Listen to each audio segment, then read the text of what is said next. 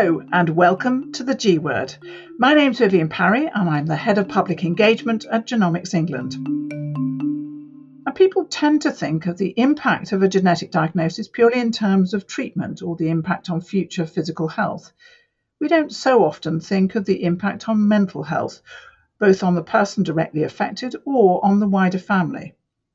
For some, there's crippling anxiety about the future. For others, there's guilt about what this diagnosis might mean for wider family members. And there's grief too, as the future imagined for a child is suddenly taken away. And all of this, and I've only scratched the surface, is played out in families already vulnerable and deeply stressed by illness in the family. So, in this Mental Health Awareness Week, we thought we'd look at the impact of a genetic diagnosis on mental health and what we can do to reduce this burden for families. With me, three people, each seeing this from a different viewpoint. First, from that of the parents and the family, Kym Winter. She is the clinical director and founder of Rare Minds, a non profit organisation providing specialist online psychotherapy and counselling services to rare disease patients and family members. And Kym has been a psychotherapist for over 25 years. Then, from a researcher's point of view, Helen Dolling. Helen is a researcher at the Centre for Family Research at the University of Cambridge. Her research investigates psychosocial impact of the diagnostic process on parents, drawing on her involvement in the next generation study of 521 families. She's now involved in the Peregrine study, the follow on to this. And finally, from the genetic counsellor. Melanie Watson is the lead genetic counsellor for the Wessex Clinical Genetics Services and honorary senior lecturer at Southampton University. She provides genetic counselling to individuals and families affected by a risk of genetic related disorders, with a special interest in psychiatric disorders. So, first of all, what are the main issues that parents face, or even individuals face, when given a genetic diagnosis? Kym, let's start with you.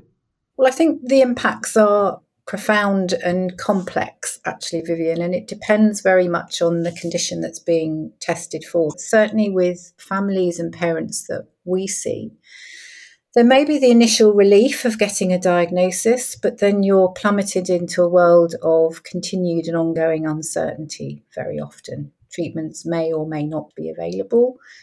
You may be dealing with the impact on your wider family and the opinions and, and views that everyone has about how it should be dealt with or managed.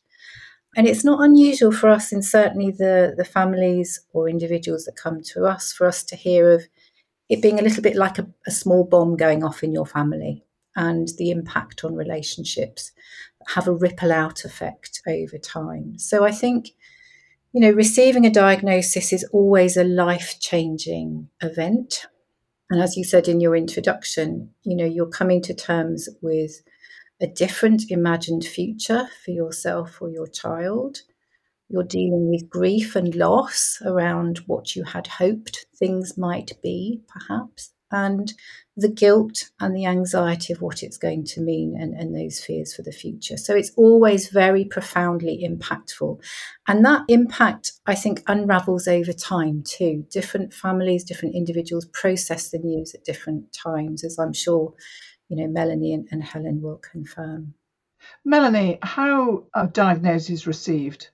So diagnoses can be received either in an environment that's, you know, quite intense, in an acute environment when a child's still under acute care, such as intensive care, or it can be sort of received in a more sort of organized where you had opportunity to prepare the family, or there may be a family history, so they're already aware of that condition in the family. So it, it can be received, you know, in very unexpected circumstances in an acute situation or in a, in a more sort of managed situation where people are aware of this family history. And there's also the impact when it comes completely out of the blue and the baby or child appears perfectly healthy.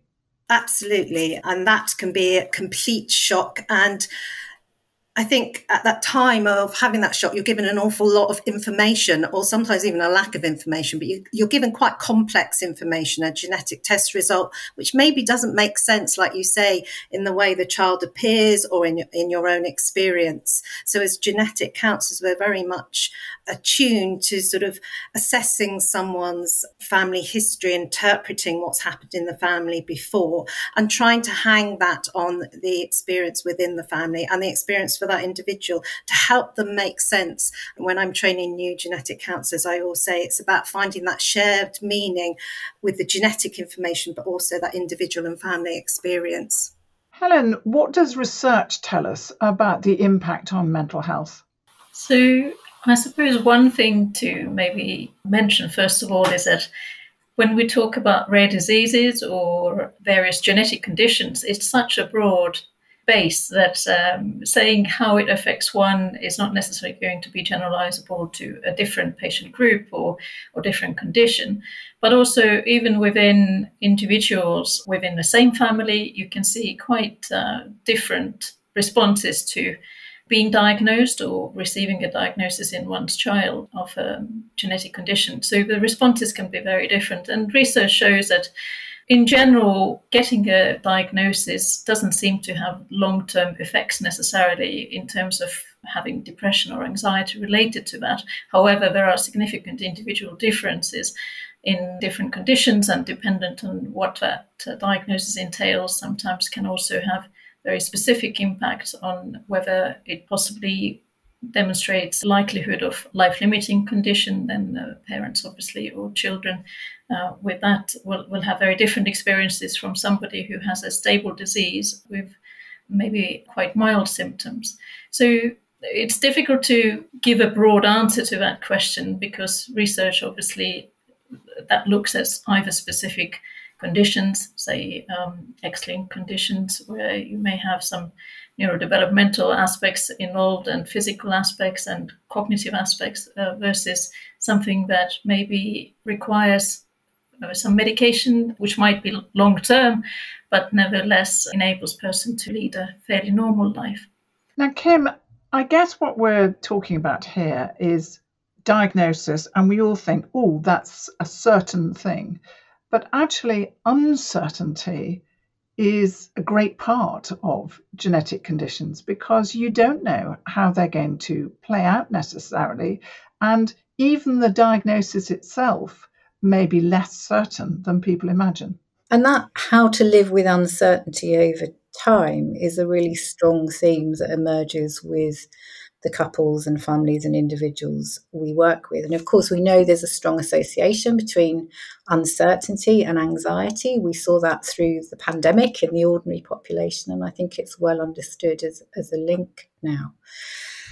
And, and just going back to one of the things that, that Helen was saying, actually, the idea that a diagnosis is processed sort of immediately is not something we see in the families that we're working with we run dealing with diagnosis workshops. And when we first started running them, we assumed that it would be for individuals or couples in the first perhaps year post diagnosis.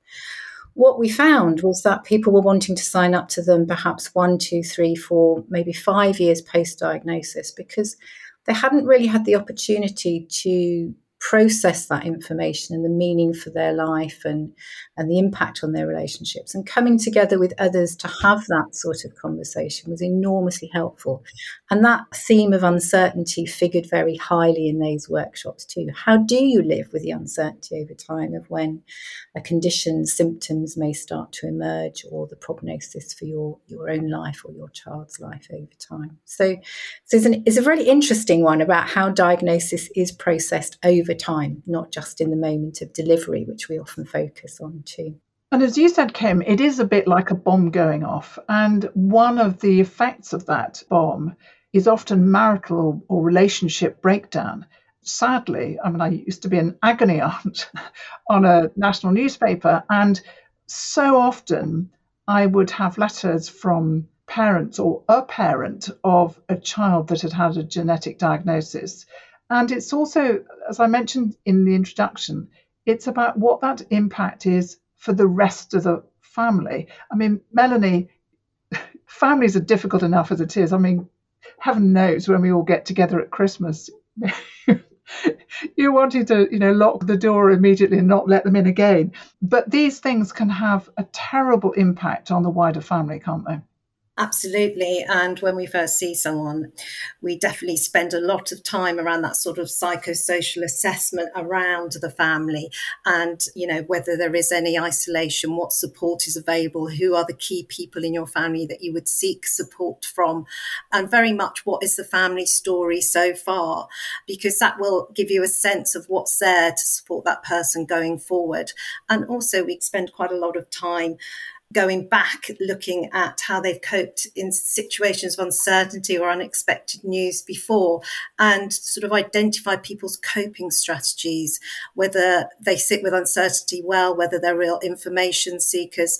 And I think that makes a big difference. And within families, you'll have people that have different approaches to dealing with such emotional news we see that a lot in the work that we do, Melanie. So I just think it's so interesting hearing Melanie talk about it because often with couples that we work with, we're, we're focusing very much on that different coping strategies. Are you someone who tends to go, actually, let's just not talk about it too much, we'll deal with problems as they arise? Or are you the person who has to become the expert in that particular condition? And then the other partner is going, oh, do we never get time off from this?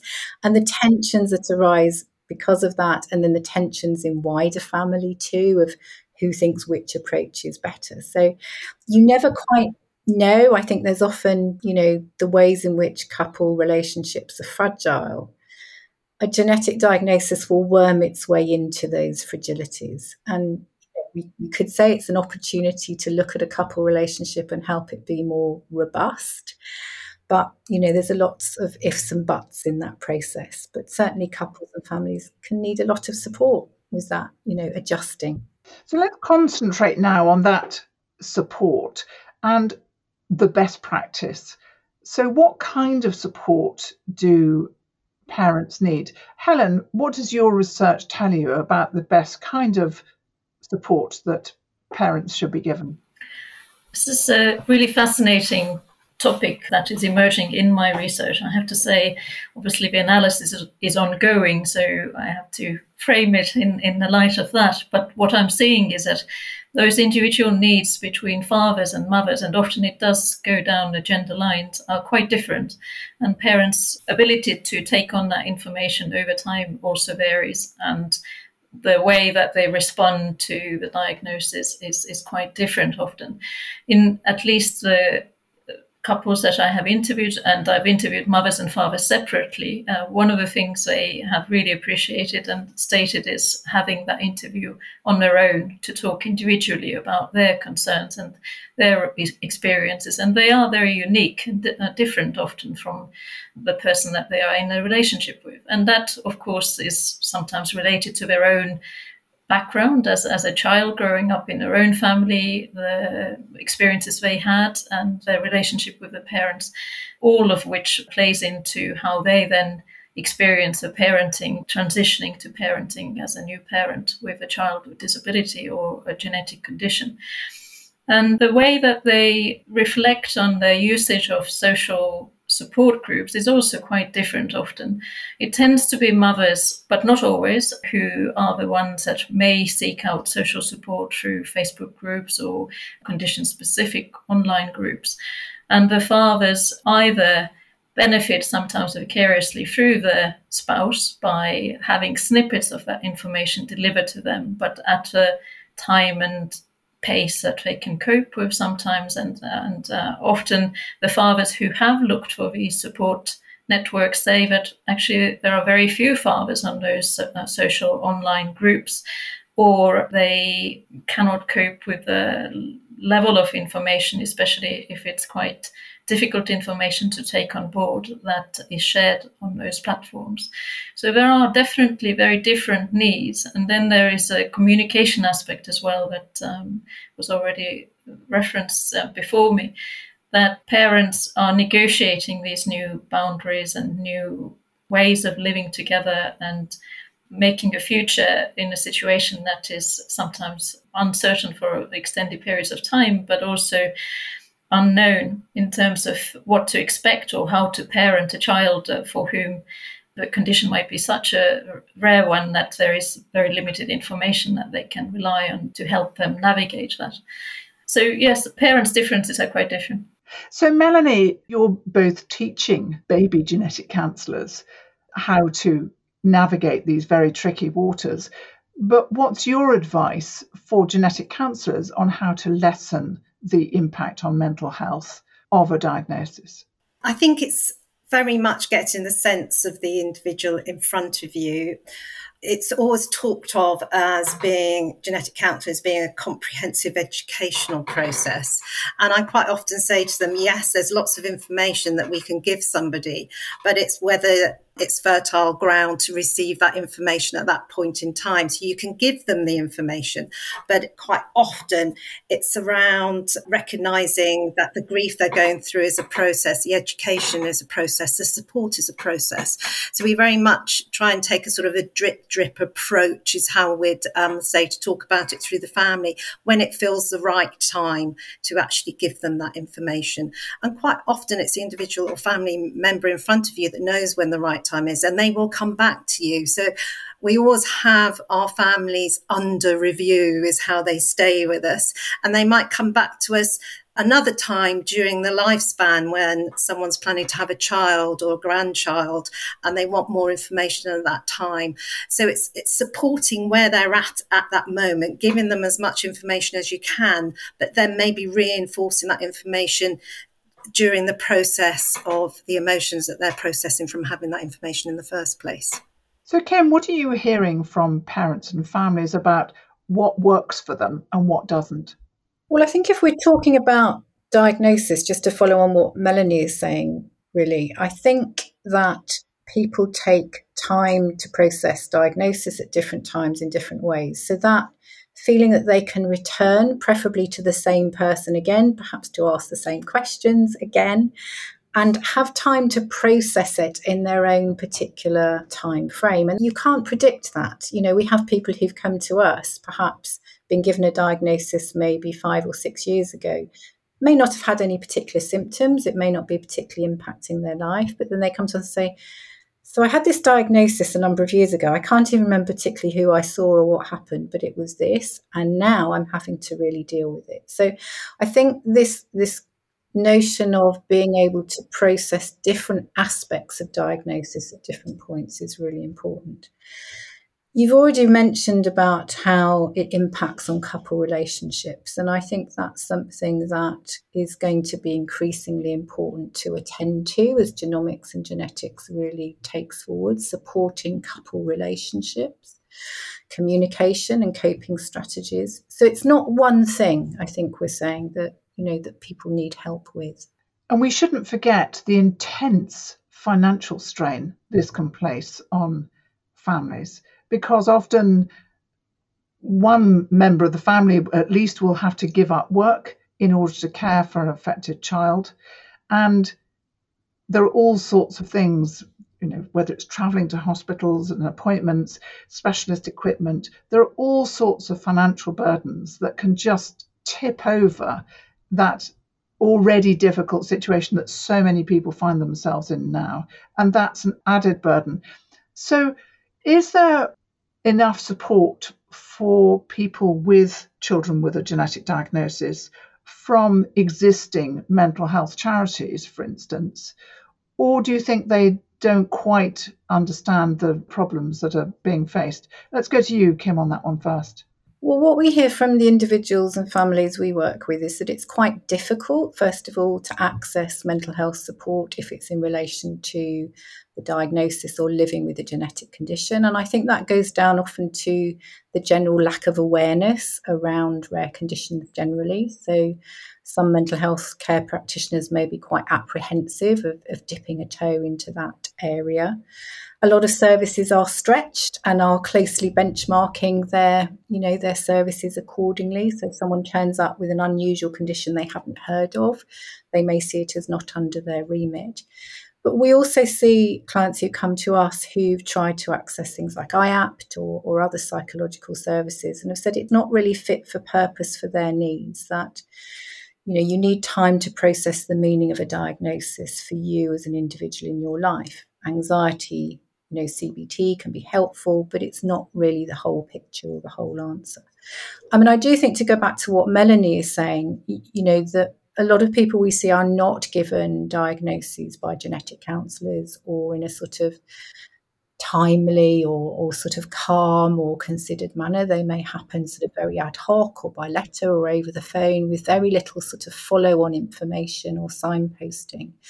And I think people often then feel quite stranded and quite abandoned. And that's you know that's something I think we need to get better at moving forward, training healthcare professionals themselves to deliver diagnoses and and grow the genetic counsellor workforce too that can then work with people my, like myself. We're always keen to grow the genetic counsellor network. I didn't know we'll join working. I think we're all keen on. uh, but, but Melanie, can I come to you because I know that you have a particular interest in psychiatric disorders.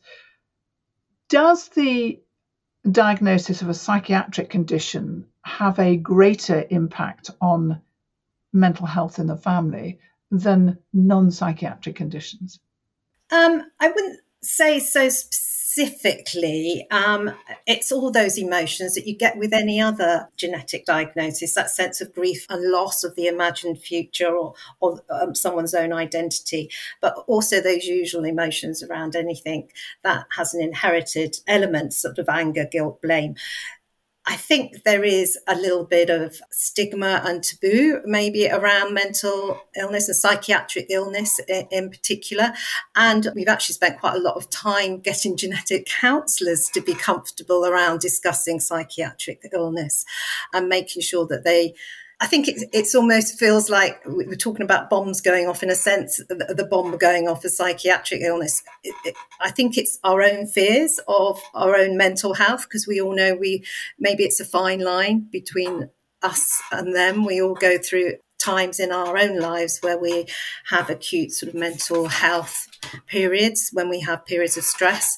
And I think there's a lot of fear around that. And quite often with a genetic diagnosis that might have a psychiatric element, maybe that isn't always discussed to the same extent as if there's a physical element to the condition.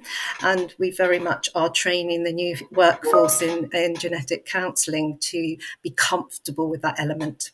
And there's always, of course, with psychiatric conditions, but also with other genetic conditions, that you're healthy, but you're looking for a symptom all the time. So you're anticipating. And Helen, I wonder whether this anticipating the future when you haven't actually got symptoms when you're diagnosed is something that you've encountered in your research parents talk about hypervigilance uh, and being mindful of the possibility of their child deteriorating if that is anticipation.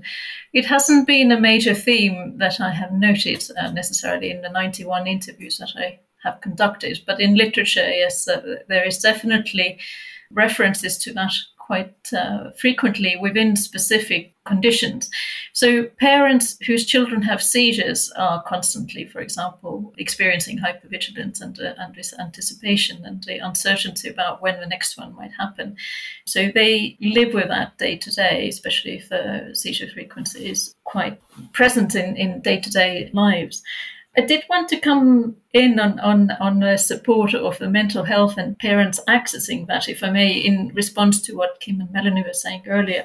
And that is that for some parents, acknowledging that they are in need of support, especially if it's to do with anxiety or depression or mental health related issues, is, is quite a barrier for them. Um, first, uh, they are thrown into a situation where perhaps previously they have been entirely independent, strong individuals who manage their lives uh, in uh, amazing ways, and and suddenly uh, they feel that they, they don't know how to go on from from the moment of diagnosis, and that that may be not even genetic to start with. Perhaps it starts with symptoms or being hospitalized and so on. The process may be taking quite a few years. And then we talked about the uh, adaptation to the diagnosis or, or the new life over time and how that can be variable. But for some parents, that might be to with personality or it could be personal circumstances and life experiences and the way that they have always dealt with complexities or challenges in their life before crossing that barrier of asking for help is, is a major milestone and, and the complexity. And in my interviews, certainly some of the fathers in particular, but often also mothers, and that isn't related to necessarily one socioeconomic background, but uh, it can be in, in any background that, that this is a, a, an obstacle to admit that one needs support to manage their mental well-being and, and knowing how to access that or how to best go about it. So what parents are in effect saying is that if it's framed in in a way that this is mental health issue or support, even the word support in itself can be experienced as something quite negative and something that is not necessarily available to them uh, in the concept of their own personality and, and, and individual identity as a strong person. Kym, you want to come in there? Yeah, I was agreeing actually with what Helen was saying around, you know, stigma around mental health is very real. But I think what we are very keen within Rare Minds, and probably all of us on this call to say, is that it's it's perfectly ordinary and understandable to need to have some time to talk to someone to process the news of a diagnosis and the meaning of it for your life. That doesn't mean you have mental illness or a mental health problem. It's it's a perfectly ordinary part of adjustment. And I think the more that we can integrate those sort of mental well-being and emotional well-being aspects into ordinary rare disease care and diagnosis, the better actually for everyone. We'll all get more comfortable with those sorts of conversations. And very much so, just echo what you're saying, we very much try to normalize those emotions and that you'd expect it to have those emotions associated with this type of diagnosis and, and that those emotions will, you know, go up and down and you'll face new things uh, throughout different stages of your life where they may come to the fore again and you go through a period where you feel able to cope and, you know, recognize that burden of the disease. And the you know the physical demands of that and the emotional demands of that on a day-to-day life of that that whole family and that individual and unfortunately, as genomic counsellors or genetic counsellors, we're given appointments with patients with the initial diagnosis, but we don't have that capacity to follow up all the time because there are so many people having a new diagnosis. So, quite often it's increasing all the time. So that capacity to follow up, and I quite often get people say that you know if they keep asking, we'll make uh, we'll make it you know the we'll find the capacity to see them as a follow up. But if they're not asking, we don't really know what's happening to those people. And I think that's the worry the people that are sort of have that diagnosis and then disappear. You know, we give them information about support groups and charities. And sometimes there's quite a lot of investment in specific diseases, but the more rare diseases, there's very little out there. And then they're left in the usual mental health services that a GP can offer. And as someone alluded to earlier, quite often, you know, a counsellor, general counsellor, yes, will be able to offer support, but may not realise the impact of that particular genetic condition. And then they feel slightly lost when they're having that counselling that this person doesn't really recognise what they're going through and the burden of their specific disease. So let's now look at the very, very practical. And I'm going to give you my Vivienne Parry magic wand in a moment what would be the ideal situation. But if you're a parent with a recent diagnosis listening to this, Kym, how do they access help and support? What's the best route for them?